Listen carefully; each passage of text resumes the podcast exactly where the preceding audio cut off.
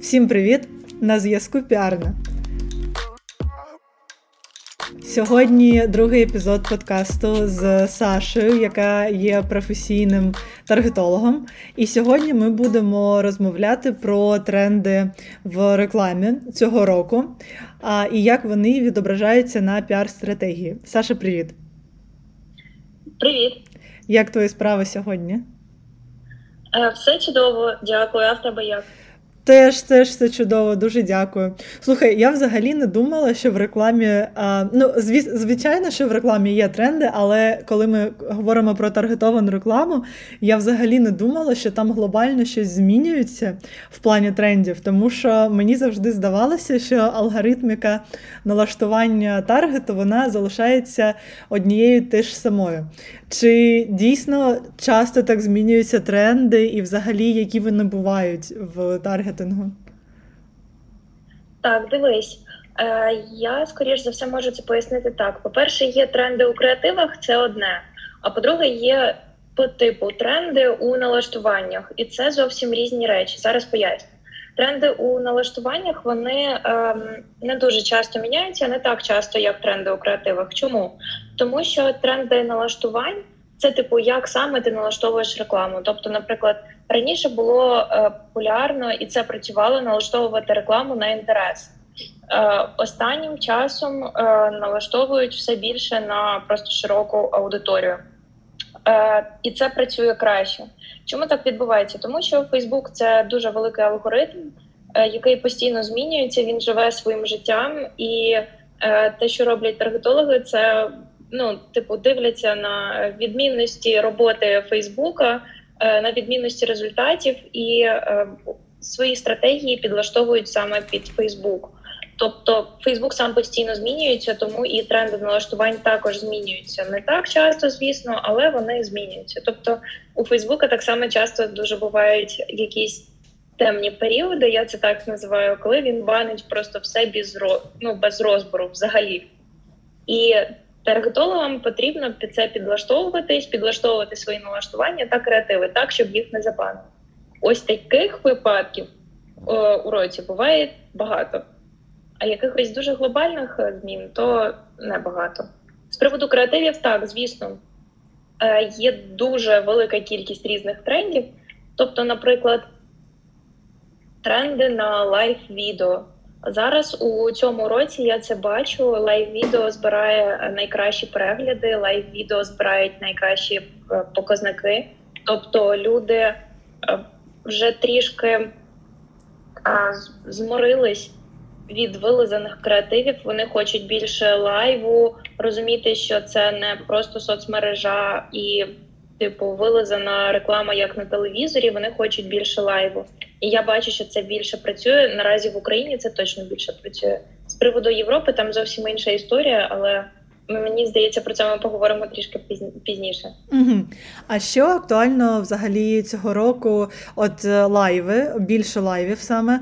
А може є ще ще щось, що саме цього року з'являється актуальним, а до цього такого не було, наприклад.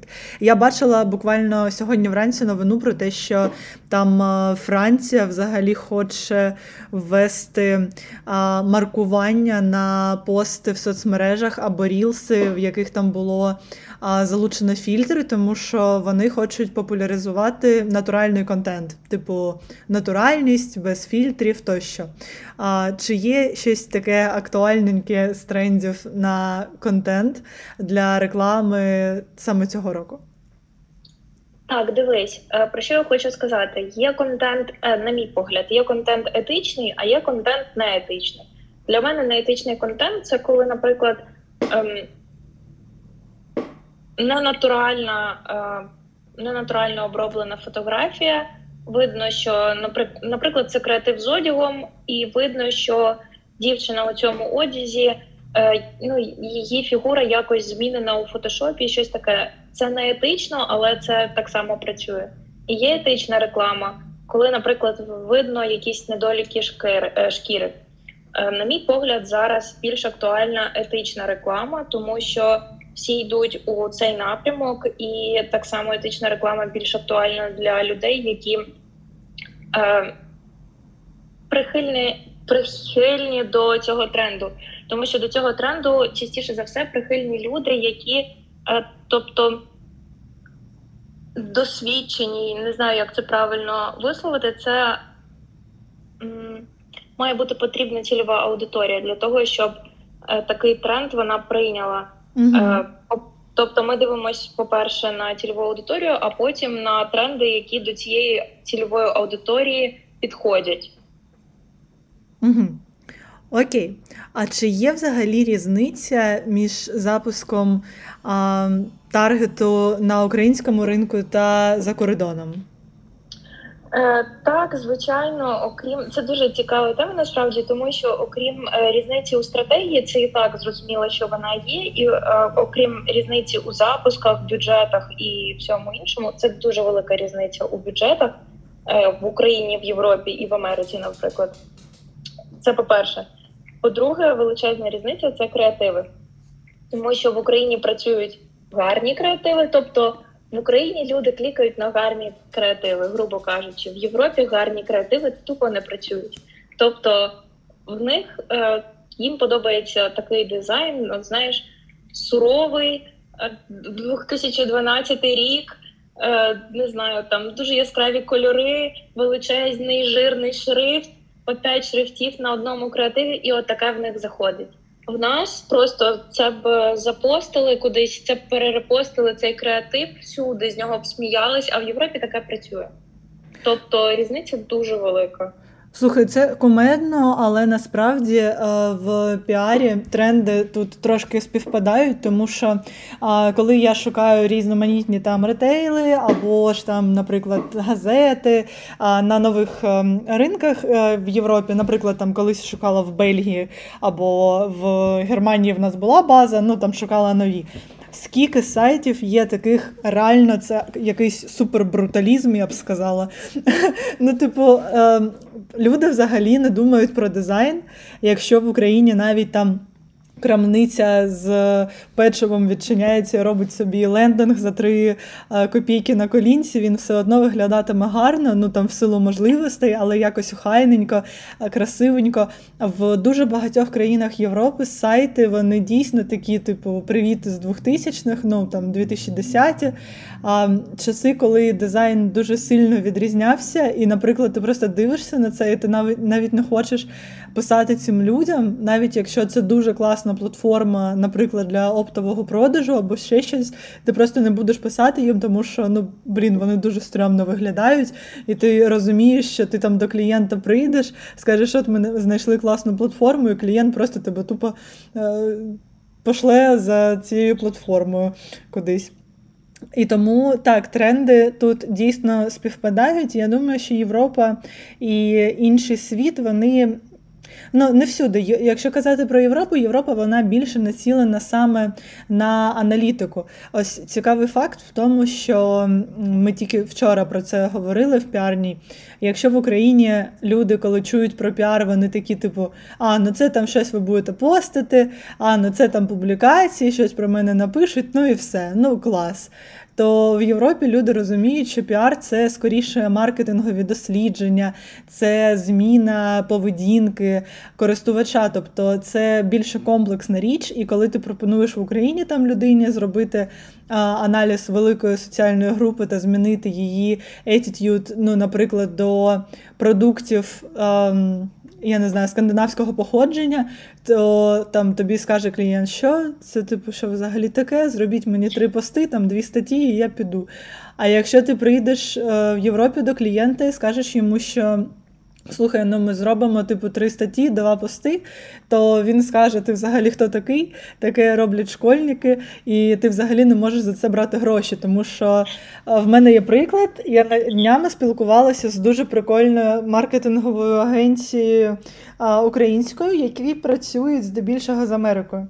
І, наприклад, от в Америці до них, як до маркетологів, зайшли замовлення про те, щоб зробити аналіз ринку поведінки користувачів в магазинах та змінити відношення людей з того, що грецькі білі сири та італійські французькі вина є найбільш якісними на користь американської фермерської продукції. І це прям ціла стратегія, яка взагалі майже от вона майже ніяк не не помітна взагалі в СМІ, вона ніяк не відображається там сильно в соцмережах. Проте ведеться дуже серйозна робота з ретейлами, ведеться дуже серйозна робота там з окремими користувачами, там додаються всякі фейкові покупці тощо. І це м, така дуже велика різниця між Україною та світом в плані тенденцій.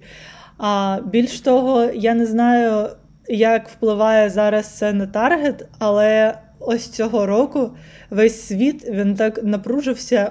Мабуть, останній останній раз таке було 2008-го, тому що коли лопнув SVB, та коли зачинився а, швейцарський банк, це був Swiss Central Bank, світ він дуже злякався того, що просто економічна криза вона вже не є е, неминучою такою. І тут цікаво те, я сьогодні вранці теж е, читала доповідь. Цікаво те, що весь світ він наразі стримує кошти, аби не вкладати їх в маркетингові чи інші процеси. Амазон, наприклад, він взагалі на межі зачинення майже стоїть а, тому що він просто не витримує витрати. І поки весь світ економить кошти, Україна виявляється однією з найбезпечніших країн, тому що на фоні війни. Ми за цей рік настільки не експортуємо майже нічого.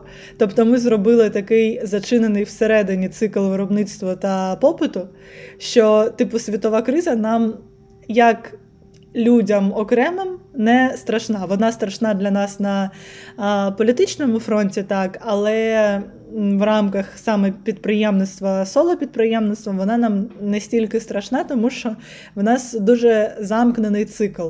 І зараз на диво для українських таргетологів, піарників, маркетологів саме українські клієнти є найбільш прибутковими. І це не те, що диво, це просто з ніг на голову світ перевернувся в моїй свідомості, тому що такого ніколи не було.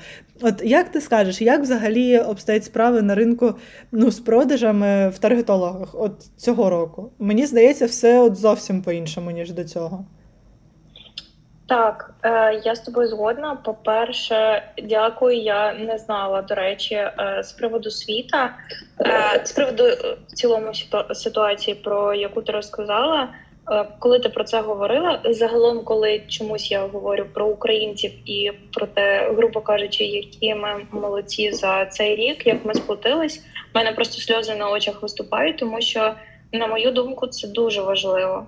І що я хочу сказати з приводу роботи, знаєш, я бачила, як раніше е, таргетологи і я сама е, хотіли працювати більше на закордон. Чому? Тому що там більше чеки, цікавіша робота, складніша, але цікавіша робота, і все таке. І ти знаєш, зараз я бачу дуже багато українських брендів, які хочуть працювати, яким потрібно більше продажів, ну тобто е, яких потрібно забезпечувати рекламу, і це так класно. Це так приємно і дуже круто, що в нас реально класні підприємці, в нас реально класні люди, класні бренди. Блін, я коли кожного разу про це говорю, реально в мене сльози на очах, тому що це насправді дуже великий рівень. На мій, на мій погляд, як для України. Якщо порівнювати рік назад і зараз, то це просто небо і земля. Люди зрозуміли, що ніби їм потрібно пахати, і вони пашуть. Так, так, це дійсно. Я сама дуже здивована, тому що. Ну, я ніколи не думала до війни, що я буду казати, що типу, блін, давайте працювати з українськими брендами, це класно. Тому що, ну, типу, я я завжди думала про такі там крос-культурні діалоги, може там щось до Азії податись чи ще щось. Але зараз я бачу, як ну, таке таке відчуття, знаєш, що ми типу, всі постарішали та подорослішали ну, десь там років на 5-10 за, за один рік. І це якось сказалося на нашій праці.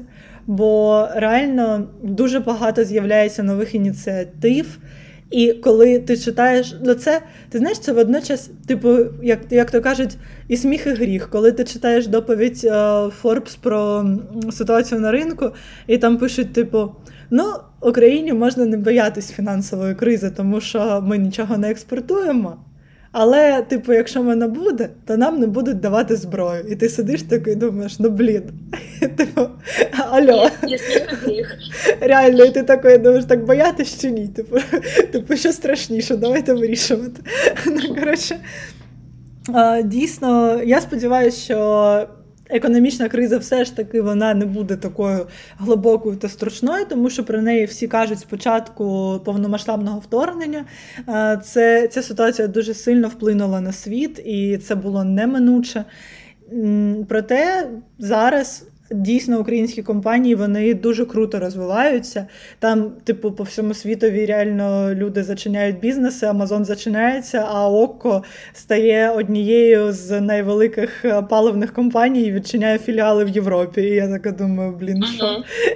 Ну, коротше, гордість бере за це. І я думаю, що може це і буде один з таких головних трендів 23-го року. Це така локальність, знаєш, зачиненість на внутрішньому uh-huh. ринку.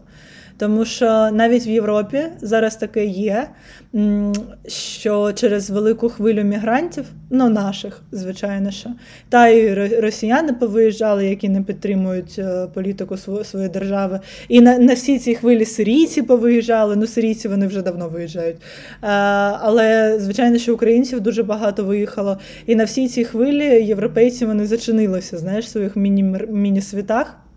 І вони ага. хочуть купляти у локальних, у місцевих, типу, у своїх, щоб підтримувати свою економіку. І це дуже така гарна ініціатива.